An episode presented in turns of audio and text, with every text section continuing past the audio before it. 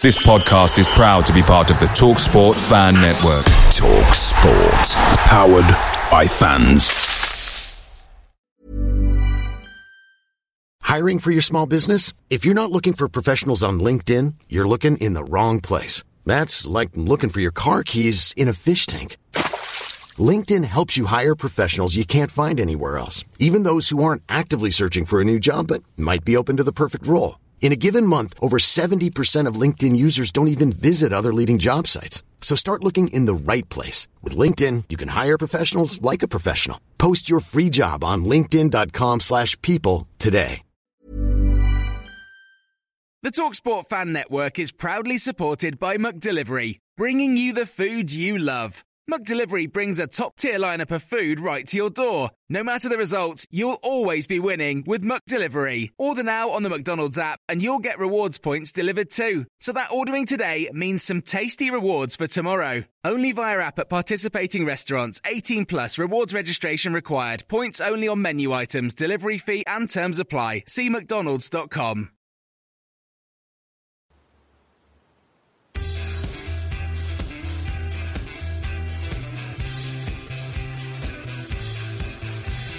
Hey up, it's the No Nay Never podcast with your host, Jamie Smith. Good evening and welcome to tonight's Premier League No Nay Never podcast. James Adamer with me this evening. Um, lots to get through as ever. Despite the end of the season, Burnley um, drew 2 all away at Reading on Saturday. Danny Ings back on the score sheet and Scott Arfield as well. Uh, a couple of con- controversies in the game itself and we'll look ahead at the release of the retained list that we expect to be at some point in the next couple of weeks, as well as some potential transfer targets for the summer as well. Um, you two were both at the game over the weekend, so we'll start with that as always. James, what did you make of the match? It was a funny one, I suppose, in a way, in that Burnley's season was effectively over, but Reading were fighting for sixth. It must have been a really strange sort of atmosphere. Yeah, I think it was a classic game of two halves, really. Um, first half, we looked the much better side, um, barring the early first goal. Um, second half, I think Reading looked like they really wanted to obviously to get something out of the game. I was a little bit disappointed that, um, that late on they didn't try and really give more to it because obviously they really needed a win. I mean, I know at one point it was looking like a draw was going to be enough, but um, they were relying on other people if they did that. So I was a bit surprised that they didn't properly go for it. And I thought the atmosphere was at, at times a bit, a bit strange. It was very good to start with, but there were times when the, you could tell the crowd got very tense, and I think it showed on the pitch as well. It's always difficult in that situation, isn't it? I mean, I think the closest we've come to being in that situation was when um, when Gazza came on loan and we needed to to better somebody else's result by a goal or something and ended up missing out on the last playoff spot by a goal. But then because we sort of knew what we needed, we knew that we needed another goal, we were really pushing for it. Whereas, as you say, it seemed like Reading were hoping everything was going to stay as it was. And by the time Brighton scored, they didn't have any time to do anything after that. So they were basically playing for playing for time as it was and got undone by the late goal at Brighton, which is, is football for you, typically dramatic end of the season. Um, Adam, you were at Reading as well. It was typical Burnley in a way in that we went behind but continued fighting to the end, even though you could you could have forgiven the players if they'd have been mentally on the holidays already. Yeah, I think that was something that was most impressive um, about the, the, performance on uh, Saturday. Um, as you say, you, you could have forgiven some, some kind of laziness and tiredness even because we've been going all season now. We've been going strong. Um, but we really didn't give up. We we were fighting, and you could even see it right at the end. Jason Shackell was shouting at his defence to get get sorted when when uh, Reading were bombarding us with kind of long balls into the box. Um, so that that was really nice to see. Yeah, and of course.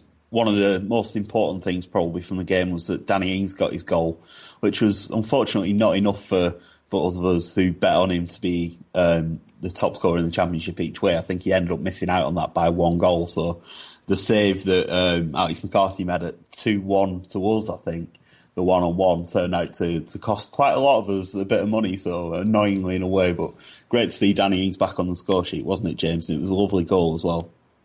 Yeah, I mean it's long overdue. Um, apart from the Blackburn goal. I think it's the end of February since he'd actually scored. That's the only goal he scored in about three months, I think. Yeah, and it, it was really starting to tell. Um, every time he missed a chance, he looked really frustrated. I think it was particularly evident uh, in the last home game.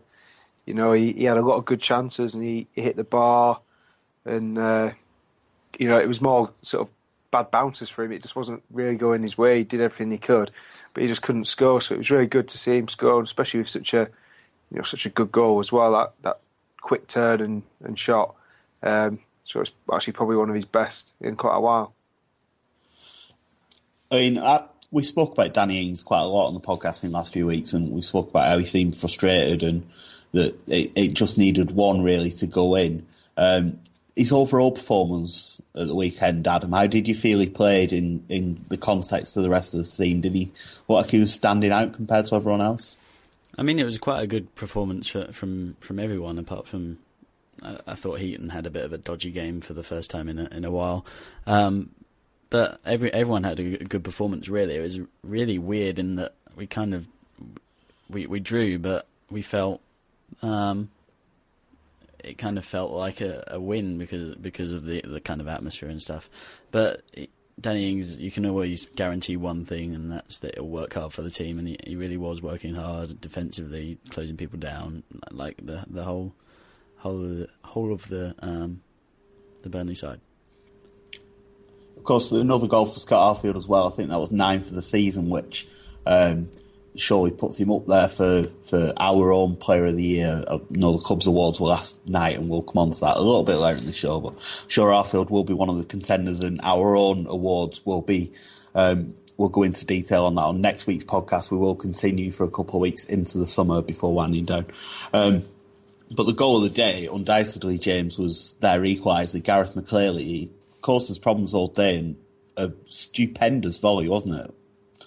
Oh, that's that's an unreal strike, unreal strike, and uh, you know he'll probably feel very very unlucky that you know they haven't made a, the playoffs because to be honest, a, a goal like that deserves to win a game. That was a absolutely top draw draw strike, and it, it leaves Tom Heaton with absolutely nothing to do about it.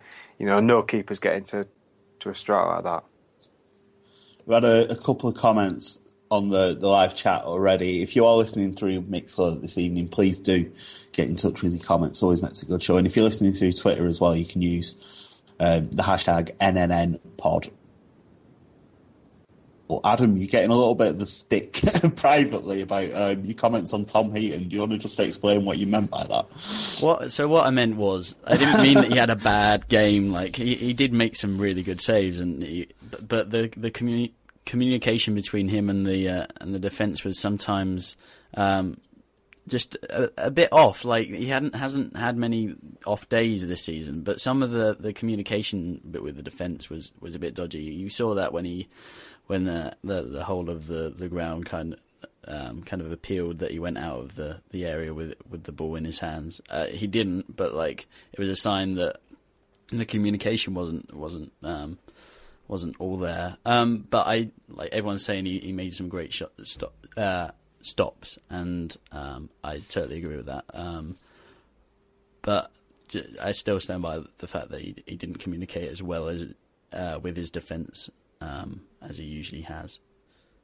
That's strange, that because that I think communication is one of his strengths. A couple of comments come in already on Heat, and Roger says he had great games, some excellent stops, and Rick says he wasn't dodgy at all. So that's put you right. That's probably why you don't speak on the podcast very often if people are just going to tell you how wrong you are.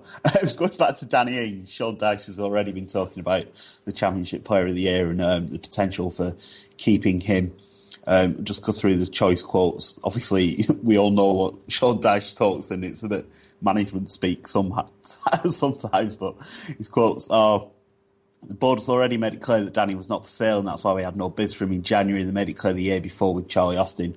We've been strong like that, so that's a good thing.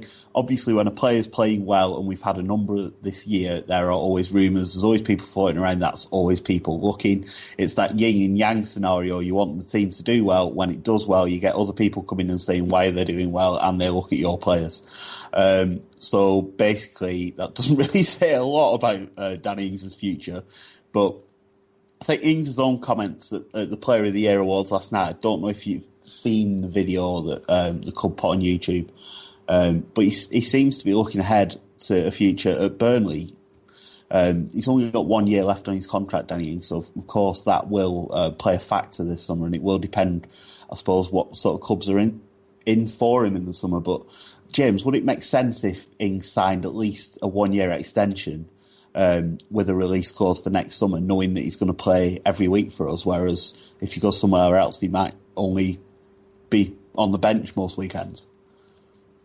Yeah, I think so. Um, I mean, early in the season, he made some comments about um, the the Zaha situation at Man United, and and I think from that he realises that you know as a young player he really wants to be playing first team games, and uh, and obviously going to a big side that might not happen. Uh, obviously, it, happened for for Jay. He went to a bigger club, but that's before we were a Premier League side. So um, you got to think. I think it'd be in everyone's interest for him to to sign at least a year, maybe a couple more, um, because you know you can always put a release clause in there saying certain bid comes in, a certain team comes in, you know, certain scenario occurs that there's a you know there's a clause there for him to be released for for a fair price.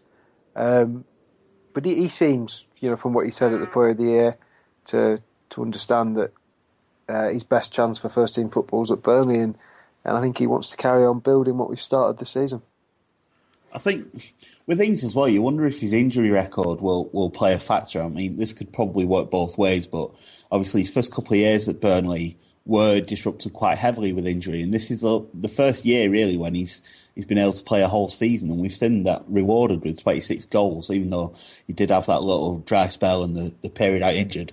But you wonder if the the offer of a big payday maybe sways him, knowing that he's had these injury problems, or is the the argument on the other side? You could say that we stood by him during that period. We could have sold him to Bournemouth last summer and decided we wanted to keep him. I think Bournemouth's offer was about a million pounds, which looks ridiculous now considering the sort of money people are talking to him, talking about for him this summer. So yeah, it's all in the air about Danny Ings. Adam, what do you make of the the Ings situation? Do you think we'll be able to get him to sign an extension? I, I think his comments in that, that YouTube video you were talking about kind of say, oh, he, he is still talking about the, the kind of group. So I, I don't like there were rumours spreading around on Twitter and various sites that he, would refused that um, to to go into talks, and I think that's that's rubbish. Like, um, I, I think I, would like to think he'd want to stay to kind of reward and reward the fans and the and the basically his squad. Like he knows they're a very um, tight knit squad. Squad. Um, so surely, surely he'd want to stay in the team that he's uh, he's comfortable in and knows well and knows he, he fits in well and there's a there's a good team ethic there. Um, so I, would like to think we we we would uh, he would sign uh, an extension. He shouldn't be in any rush, should he, Danny I mean, um, he's 21 right now, isn't he? He turns 22 over the summer, I think. So he's still got so much of his career ahead of him. He doesn't need to be rushing to sign for a big club and sitting on the bench every week. So I would be hoping that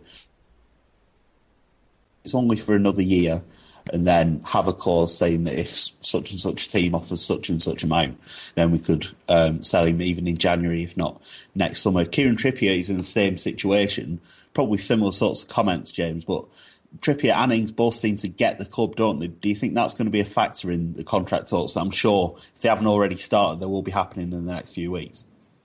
Yeah, I mean, I think I think Kieran Trippier's a maybe an even uh, bigger cert to, to want to sign a new deal. Um, I read some comments a while ago. I can't remember where it was now um, about how how difficult he found it leaving Man City um, at a side where he'd been quite settled and he'd he'd been there a long time, in, involved in the setup, but he obviously wasn't getting the opportunities he needed at, at the first team level. Um, so I think he really likes to be be settled in a place and know a club, and as a result, I think he'd he'd want to you know sign an extension at Burnley. And I think in some cases you look at it as it's helping Burnley because obviously uh, we're in a better bargain position if a bigger side does come in, and obviously I'm sure Kieran knows that the club will always be fair to him. Um, and that first season, at least in the Premier League, that we obviously guaranteed, I think you can make a bigger impact playing at a team that are maybe scrapping for relegation than you can playing at a team that are sort of mid-table, top half, because you'll really stand out in a in a poor team if that is the case. Um, and people I think always remember a, a player who was you know sensational in a in a relegation side. I think that's a very good point, and especially when we've seen a lot of Kieran Trippier's attacking in the last couple of years, and he, he has always stood out as certainly one of our better players. And I thought for a while now that he's above championship level, but his, his defending doesn't get tested a lot at championship level, and that's perhaps because teams are a bit wary of going forward down that wing because they know Trippier can hurt them on the attack. So it will be interesting to see how teams go up against Trippier because I, I think one of his weaknesses is maybe that he is a little bit susceptible to pace, especially in early on in games. So will be very interesting to see how he steps up, whether it is with us or not. Um, Adam, what about your thoughts on Trippy? Do you think it's similar sort of situation to Ings? Do you think it maybe be a bit of a package deal will get them both to stay, maybe? Yeah, I, th- I, think as James said, he, he does really get the get the club and what it's all about, and and as you say, he wants to be settled somewhere, and um, I like Ings. I'd like to think that he um, he he want to sign a contract and stay here. Um, yeah. I'm sure discussions will be going on already about um, new contracts for Ings Trippier, if not a couple of the others, and um, obviously the retain list that we will come to shortly on the podcast as well. Sean Dyche as well. I think he's only got a year left on his contract, so I'm sure they'll be looking at rewarding the manager with a new contract. So that's all all up in the air, I think, at the minute. Um, the retain list, we have had one hint this evening, and I'm afraid it's extremely bad news for, for our own James Bird, who is Brian Stock's number one fan. But it looks like Brian Stock's going to be leaving the club, which is no surprise, really, I suppose, given how little he has played uh, this season in particular. Stock tweeted only about an hour ago. He said he wants to say a big thanks to all the players, staff, and fans of Burnley FC for making my two years here a memory I will never forget. Great club, and then a little emoticon of a waving hand. So that's quite conclusive. It looks like Brian Stock will be moving on. That might be the start of a, a mini exodus, I, I, would suspect, among the yeah, contract players. Uh, just to run through who they are.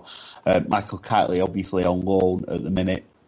Chris Baird's short-term deal will run out this summer. There's Daniel Lafferty as well, David Edgar, Junior Stanislas, and Keith Treacy, um, as well as Michael Duff. Um, I think we've done this topic in each of the last few podcasts, James, but are we all on the same page that it will be probably a permanent deal for um, Kightly, new contracts for Duff and Baird, and then maybe everyone else go? Um, yeah, yeah. I think it's it's going to be quite obvious uh, the people you expect to stay. But saying that, obviously, you never know in football, and and you it could be a surprise in there. But I, to be honest, I can't really really see a, a lot of the people um, sticking around who are out of contract. It's it's difficult, isn't it? Because a lot of them have been bit part players this season. So you, you think if they're not good enough to play a key role in the championship, what would be the chance of them doing that. But I'm sure um, Dyche will be doing the right thing by the players as well. And we don't want to speculate too much on these players' futures because they are human beings at the end of the day with mortgages and families to look after as well. Um, but just to touch on that briefly, Adam, do you agree it's going to be the same sort of thing? Probably a permanent deal for Michael Kightly. There's, there's rumours there's a, a clause in the loan deal that means we're sort of obliged to buy him. Yeah, I think I think Kightly has kind of proved proven in the uh, in the last few games that he's he's worth a permanent contract. So I can't see him not getting one. Um, he, he's another one that in all of his interviews has, has kind of mentioned next season and and how he, he wants to go like go and give it a good shot in the Premier League and, and all this stuff. Um, so yeah, I think it's likely. Um, yeah, the only other one really, the kind of debatable one, is Stanislas and whether he gets a, a new deal. I know you'll be keen. You'll be keen to for him to get a new deal, but um, I, I, it all depends on whether whether Dyche thinks he's he's worth it. I'm sort of torn on Junior because I'd love to see him go somewhere and play every week and be really appreciated. So I sort of want to see him go, but also I'd love to see him stay at Burnley as long as he's going to play. So yeah, quite torn on Junior. Looking forward to seeing what happens with him because yeah, I think he's probably one that people would be quite split on. So yeah, interesting to see what happens with Junior Stanislas. Um, talking about Kightly, I'm sure Michael Kightly is going to be one of the leading contenders for the last Player of the Month award of the season. Um, obviously, all the club awards have been done and dusted, but we're a, a week or so behind because of uh, the timings of it. So our last Player of the Month award is for April and May. Six games uh, to go through. Burnley quite good during the month, of course, sealed promotion. Uh, the results were a draw at Watford a win at Barnsley, defeat at home to Middlesbrough, a win at Blackpool, beating Wigan at home, beating Ipswich at home, and then a draw at Reading. Um, the votes are open now. We've had plenty of votes coming in, quite a widespread, I think, a number of leading candidates for the last month because of, of how it's played out in the, the various roles that people have played. Um, there's a poll on the site now, I think, and you can vote through Twitter as well using the hashtag ClaretsPOTM. That poll will be open for a few days, so please do contribute. And then after that is closed, we will start rolling out the, the season awards and we'll go through all those on next week's podcast. That's the, the timeline that we're working to on that. Um, but James, if we can start with you, who's your nomination for the April slash May known and Never Burnley Express Player of the Month award? I, think it's really tough, but um, it's a it's a split between Ashley Barnes, I think, and, and Michael Kightly. But I'm gonna I'm gonna give it to Michael Kightly for the obviously the goal at Blackpool, and then his goal that, that topped off the game at Wigan against Wigan. Um, I think he's eventually shown with those two goals what we'd sort of all wanted from him all season, um, which is a little bit more goal scoring. And I know he's accepted that he hasn't really scored as many as he'd like, um, but I think obviously that shows a promising sign for if we do keep him for next season. Yeah, his record looks a lot better with those three games in three three goals in three successive games. Sorry, I, I agree. I don't think he really showed enough uh, for a lot of the season, but we've probably seen the true Michael Kightly in the last few weeks, and he's probably playing for that permanent deal. But yeah, it's um, good to see him getting on the score sheet. Really important goals as well. The winner at Blackpool, absolutely vital. Uh, the goal against Ipswich as well. Obviously, we were up and done and dusted by then, but uh, really good to see him continuing that form. I'm sure we'll see the best of him next season. You then, Adam, are you a Kightly fan as well, or is there somebody else you'd like to make a case for? I'm going to be really boring and say Kightly too, basically for the same reasons as, as James has, has kind of laid out. Um, there's not really like if we're giving an award for the the most improved or most like obvious player, it's got to be Michael Kightly. Like, um, I don't see there's there's much option, even though the whole squad, as always, have been have been top notch this this month, really. I think we have had uh, nominations for a few different players already. Um, I can't tell you how the vote stands at the minute, actually, because I haven't counted myself, but I know there's been votes for Shackell and Marney and Barnes, as well as a few others, I think. So, uh, not necessarily a runaway for Michael Kightly, although we are all agreed on the podcast this evening that Kightly is the outstanding candidate. Um, player of the year last night at the club um, went to Sam Vokes which is quite interesting considering he's been injured for the last few weeks. And I think Danny Ings got the Players Player of the Year award, and goal of the season went to the Barnes goal against Wigan that effectively sealed promotion. So um, yeah, we'll be doing our own next week on the podcast, but it'll be interesting to see how much correlation there is there. And the whole of this week, we're going to, or next week, in the next couple of weeks, we'll have posts on the site about some of the leading candidates for the Player of the Year award before we do open the poll to you lot. Um, I'm sure there'll be arguments made for a huge array of players, players like Arfield, Shackell, Ings, Vokes, Jones, Marney. There's going to be all sorts of players being argued for Trippier, Heaton, pretty much everyone in the team. So there'll be plenty of chance for everyone to have their say. Um, just looking ahead a little bit, we talked about our own out contract players. There are a few others already sort of coming through with, with teams bringing their season to an end um, at the weekend. One player who's been released um, already is Chris Eagles, the former Burnley winger. Bolton have let him go, and Tyrone Mears as well. Um, some fans suggesting that they'd have Chris Eagles back at Burnley, which I think is absolutely bizarre considering we've probably got four wingers at the minute who are better than him, but he's one that is sure to be talked about all summer. Um, and the one I wanted to mention was actually Lloyd Dyer at Leicester, who's been promoted with us, but Dyer looks like he's going to go on a free. Um, James, what are your thoughts on those two players in particular? And has anyone else caught your eye from the, the released players elsewhere so far? Um, I wouldn't say anyone's really caught my eye yet. I'm one of those people who could maybe be tempted to have Chris Eagles back. Um, I think by all accounts he was good for Bolton last season, but um, he seems to have not turned up this season. I think he's a bit of a, a rich man's junior Stanislas in that he's the exact sort of same player. He can play really well one week and then you know off the bench, and then next week he starts and he's completely anonymous, and you don't even realise he's there. Um, but I think we saw in the Premier League, the Premier League did suit him a little bit more than than the Championship. Though he's still exactly the same in that he's like most wingers are, very very inconsistent, but probably more inconsistent than than most. Um, Lloyd Dyer is an interesting one. Obviously, he's, he's played a good role at Leicester this season. Um, it just depends really on on what sort of system Sean Dyche wants to play and whether he'd he'd fit into that. I think that's true. I mean, I think we said on the podcast last week that um, we'll probably see more a, a, type of, of character as much as type of player coming in over the summer, of course. Scarfield um, sums that up perfectly. Everyone wondered what we were playing at going for Scott Arfield.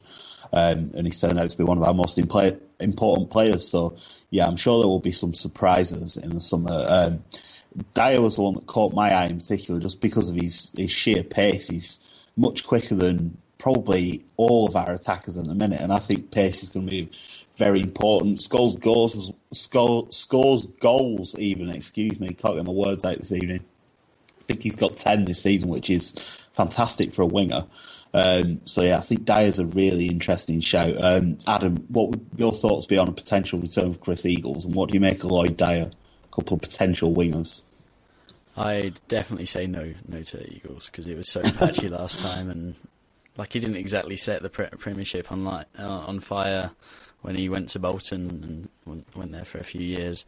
Um, but on Lloyd, Lloyd, Dyer, I wonder if we will be looking to get some like um, resale value out of the player. And Lloyd Dyer is 31 now, so you you wonder um, whether that that will kind of put Sean Dyche off. But I think, as you say, with, with Sean Dyche, it's um it's kind of a question of the character of the player as well as their like the actual uh, kind of raw talent.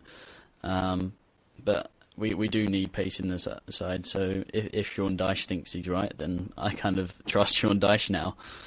Uh, yeah, I think that's, right that's an excellent point. I mean, we can speculate as much as we want about players, and I'm sure we will all summer. But I think um, there's probably only Ryan Noble, isn't there, that, that's gone a little bit wrong, and some of the backup goalkeepers that were never likely to play this season. But pretty much everyone else we signed has been excellent. I mean, Heaton, Jones, Arfield, three of the best free transfers you could hope for, and Ashley Barnes, although the jury's maybe out from a few people, and I'd probably put myself in that group come up trumps with big goals, a winner at Barnsley and the goal against Wigan, absolutely vital as well. So he's played his part, and for I think the fee for Barnes was only four hundred and fifty thousand pounds. So can't really complain about how what sort of return we've got out of Barnes. Um, just one point on the resale value for for Dyer. I think if you're bringing in players on a free, you don't have to be too concerned by that. But it, probably his wages as much as anything, which will be problematic for for Dyer. Um, Chris Baird positive we will do a deal for Chris Baird and there's absolutely no resale value there. So I think you have to get a balance on that. I'm sure some of the players we look to sign will be players with big resale value, um, probably more attackers than defenders, but I don't think we can be too concerned about that for everyone as long as they're going to make an impact. Uh, a couple of comments to go through.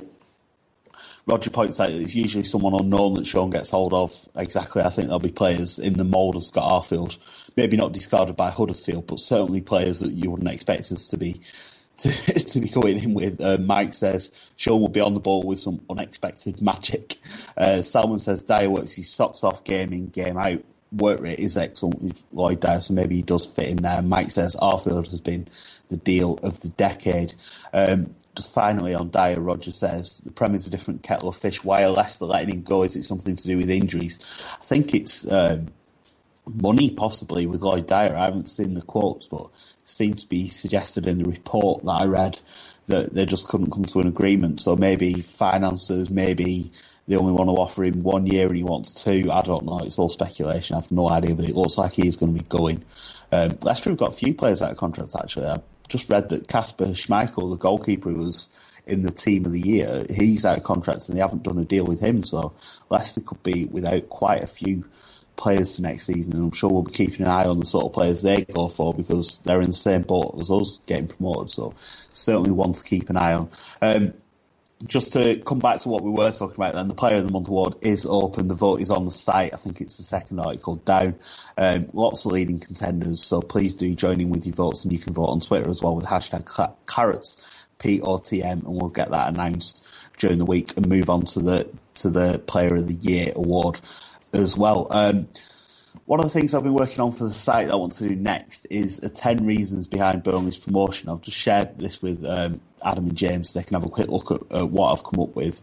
Um, but I was just wondering if, if the listeners as well could come up with maybe a couple of factors um, that have played a really important role. Like, to give an example, a couple of things that I've mentioned uh, the fitness of the squad and the fact that we've only used a, a few different players. Um, I think Adam, you mentioned framework, which is a, a very Dyche term. What is it about the framework that's been so important this season? I mean, like, I, I, kind of just use that because it's a, a bit of a mantra. The framework, um, relentlessness, um, all, all different things. Um, but the framework has kind of provided a base on which we can build as a team. We can kind of um, we can kind of um, make sure we're we're defensively sound, but also have that balance going up front. We can we can break. Um, we're, we're, not like a, a, team that's geared towards breaking, but we, we can do it. Um, it, it, just provided like a kind of foundation for, for everything that's that's um, happened this season, really.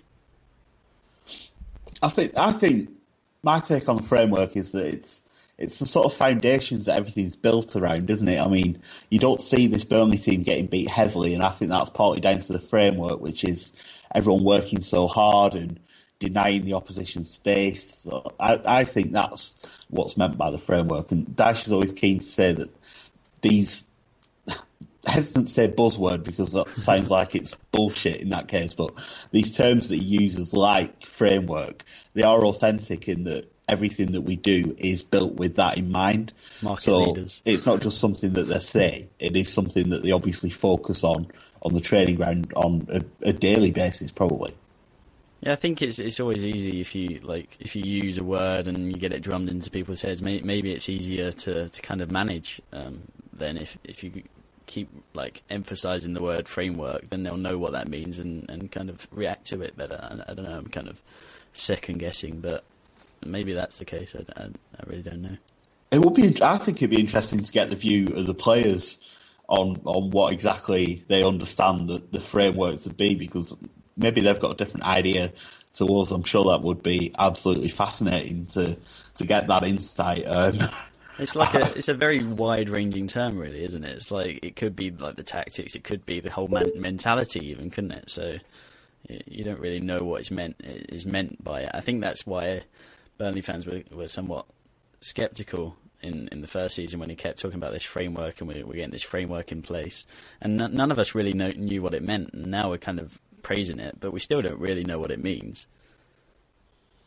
I think I think that's been one of the, the overall trends of the whole season that slowly but surely people have learned to, to trust the gaffer and I think as fans we've bought into these ideas just as much as the players have. Um, Relentless is one that I think's really caught on, and um, I think Kevin's been working on a T-shirt that is hopefully going to go on sale in the next few days, um, which will be available to buy. That'll be our latest in the No Nay Never shop, which I think is uh, at nonaynever.net slash shop or slash shirts. So that should be up in the next few days. It's on there now. I think Relentless is, is one of the, the really key things, and we've seen that in the last two games in particular when promotion's been secured that we haven't eased off at all, and that's been possibly the, the defining factor in our season, I would say. Um, James, if I can come to you then, put you on the spot a little bit on this. Um, I'm going to do a top 10 factors behind promotion for the site, but what would be your top one? What do you think has been the most important thing? I think I think number one's fitness. Um, you know the way that that Dyche has got got the guys into shape has meant that every game they they run for the full ninety minutes. Uh, I think it's been a big part of why we've had a lot a lot less injuries than most sides. Um, you know, because people say it's luck. I don't think it. I don't think it's luck. I think if you prepare properly, you do minimise your risk of injury. And clearly, we prepared properly in pre-season, and, and fitness was sort of the, the basis of that. It was the foundation. I think that was absolutely spot on, and like you say, the the, the number of injuries that we've had, um, I think, proves that. And the sports science team at, at Burnley do a lot of work on these sorts of minimising the risk of muscle injuries and things like that. And you're right, if you do prepare in the right way, you cut the chance of these things happening. Obviously, things like what happens to Sam Vokes, they can just happen, and you can't really do much about those apart from try and um, help him get back to, to fitness as much as, as possible. But it's this the strength and conditioning work that I'm sure they did over the summer and during pre-season that will been absolutely vital. And I think that stands us in good stead for, for next season as well. The fact that you can be sure we'll be among the fittest teams in the league again. And although we're not going to be able to compete in some other ways, like we're not going to have players like David Silva or or Juan Mata or Eden Hazard to, to open up defences, we are going to be sure that the team's going to be able to run for 90 minutes every week, which is um, maybe not the, the nicest way to put it, but uh, it's going to be very important for next season that we do have players doing that. Um, just finally, then, to go back to the Reading game, um, Gordon Ross, who does our player ratings on the site, he had Jason Shackell as his man of the match. There was one slightly controversial incident, wasn't there? The handball um, shout in the first minute.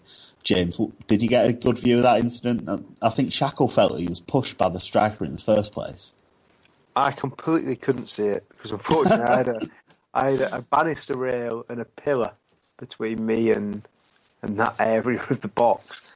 Um, so all I saw was the ball go in and then everyone go, oh, penalty. And uh, I completely missed what actually happened.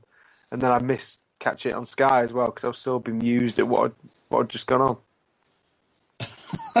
I I have I've only seen it on the replay afterwards, but it looked like he maybe did get a little push in the back, and then it seemed to, to hit him and then bounce onto his arm. So maybe it would have been a little bit harsh, but I can see why Reading were were asking for it as the first minute of a game that they really needed to win, and they obviously felt a little bit hard done by. Did you get a good look at that incident, Adam, or did you also have a pillar in your way?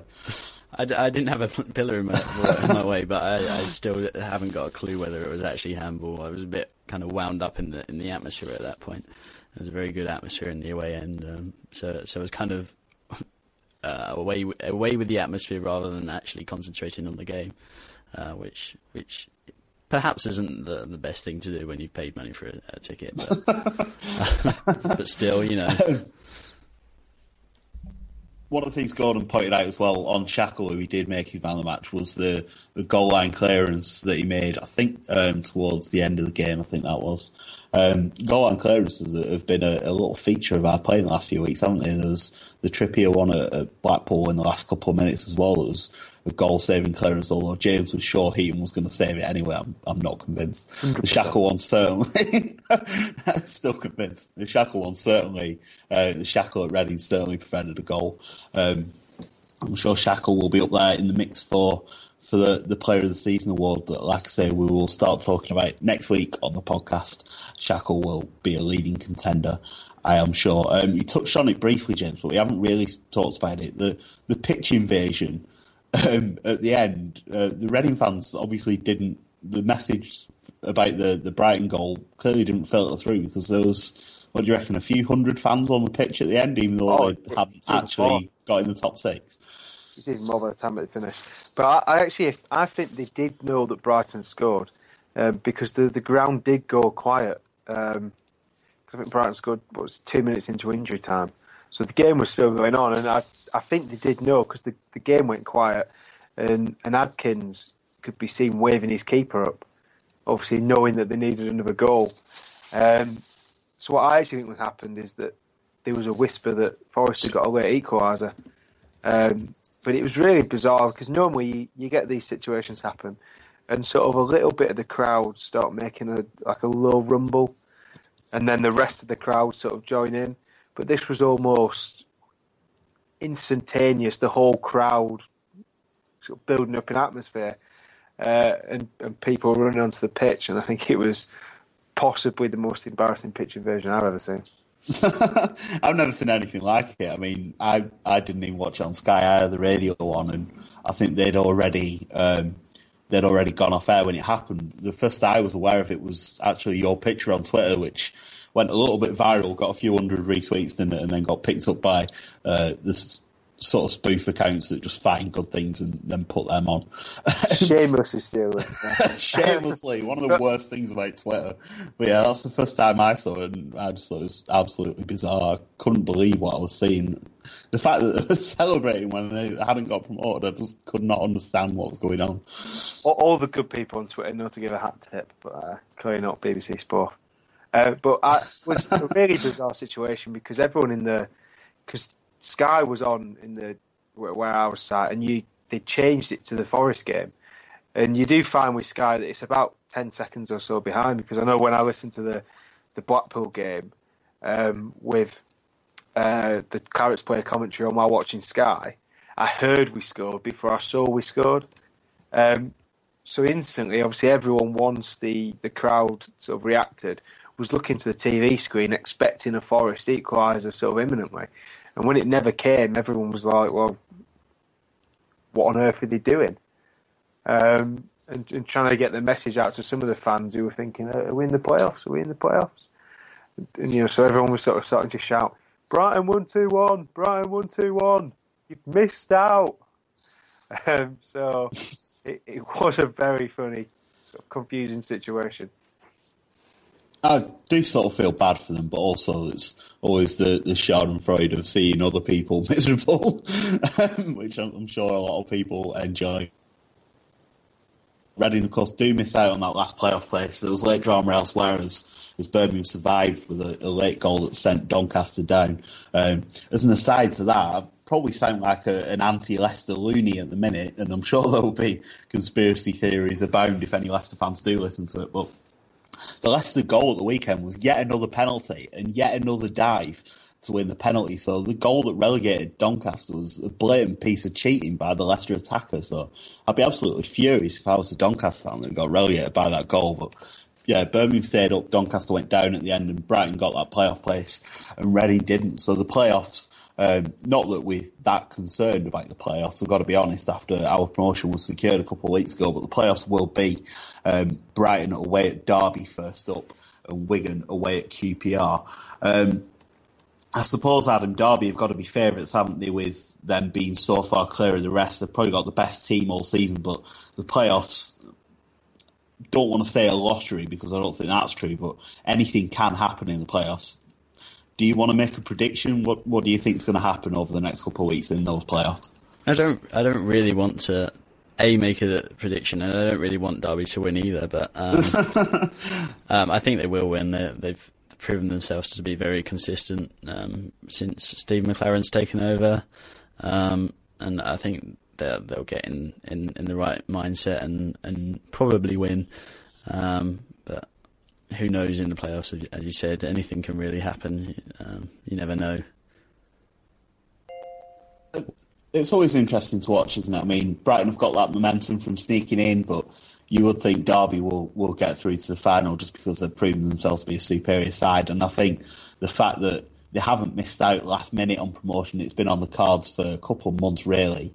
So it's not like they've got the disappointment of that. And they haven't really been contending for automatic promotion seriously. So they've been thinking about the playoffs probably since Christmas, maybe. So I think they'll be prepared, and I think Steve McClaren will have them in good shape. So I, I think they're probably favourites. Um, I just hope QPR don't go up after Joey Barton's latest classless comments on Twitter about the Burnley fans. Um, James, what about your view on the playoffs? What are you expecting to happen? Uh, I can't really see past um, Derby or Wigan, to be honest. Uh, I say Wigan because obviously they've got that, that cup mentality. You've seen the run they've gone on this season in the cup, and I think that is probably what you can compare the playoffs to a cup competition. I think that's why we did so well in it last time round. You know, we were set up well for the big games. I think we had belief in the big games. Um, I think Wigan could be a similar side. saying that obviously Derby have been very good of late. Um, obviously, if it wasn't for the, the big cushion we built up and obviously our form went on, they could have had a shout still at automatic. But uh, I think it, to, for me, it's between those two because QPR just um, sort of seems to be all over the place. If Charlie Austin doesn't score, they very rarely win. Um, and they just don't seem to play very good football. They they just seem to spend a lot of time passing, uh, going absolutely nowhere. Which I think we saw at the turf, and we saw we've seen countless other times. They just are very wasteful with the ball. I mean, QPR do have quality in the in the final third, don't they? It's a case of um, almost what sort of QPR team shows up on the last day, maybe. Um, but yeah, I think my prediction will probably be a Derby Wigan final, which I'm sure a lot of other people are saying as well. And I would expect Derby to come through, despite Wigan having that um, the cup experience from this season. And Uwe Rosler, I think, has got a couple of scalps from um, previous clubs before he went to Wigan as well. Um, yeah, the playoffs, I'm sure we'll we'll look at in future podcasts as well. Next week's podcast will be a bit of an award special. Uh, the Player of the Year stuff will all be underway by then. Um, even though the season is over, please do keep an eye on the site. There will be lots and lots of good stuff going on there in the next few days and the next few weeks. We'll look at all the transfer news, everything you could possibly want from the site will be up there. Um, but do get in touch as well if there's ever anything that you think you'd like to see more of. If you've ever got any feedback, we always like people to get in touch and let us know what they think. Um, we have recently gone through 1,500 posts on the site um, and 10,000 comments which is amazing, really. Less than four years since we started the site. So, just briefly, a, a, big thank you to everyone who's helped to do the site in that time, everyone who's read anything on the site, anyone who's contributed in any way. We really couldn't do it without you. So thanks ever so much for that. And we do need to do a thank you as well for our sponsors, Neville G, who have allowed us to do the site in the last couple of years and given us a little bit of leeway in our very tight budget. So thank you very much to Neville G, a local recruitment company who do a lot of good work in the community as well. Um, so that's about all we have time for this evening. Like I say, we will be back next week with a No Nay Never uh, awards special uh, podcast will be seven ish on Monday night as usual. Thanks to James and Adam for joining me this evening. Thanks to everyone who's listened, and we'll be back same time next week. Good night.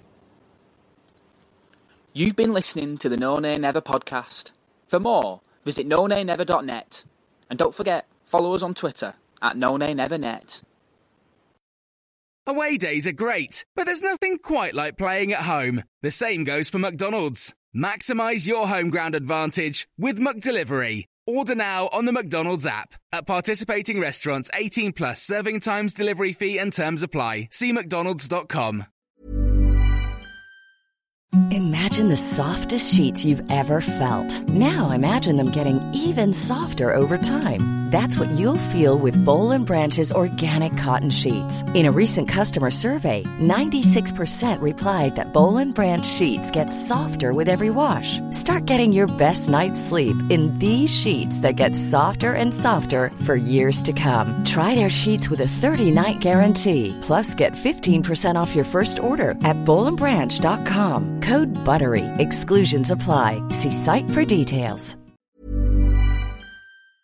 This podcast is proud to be part of the TalkSport Fan Network. TalkSport. Powered by fans.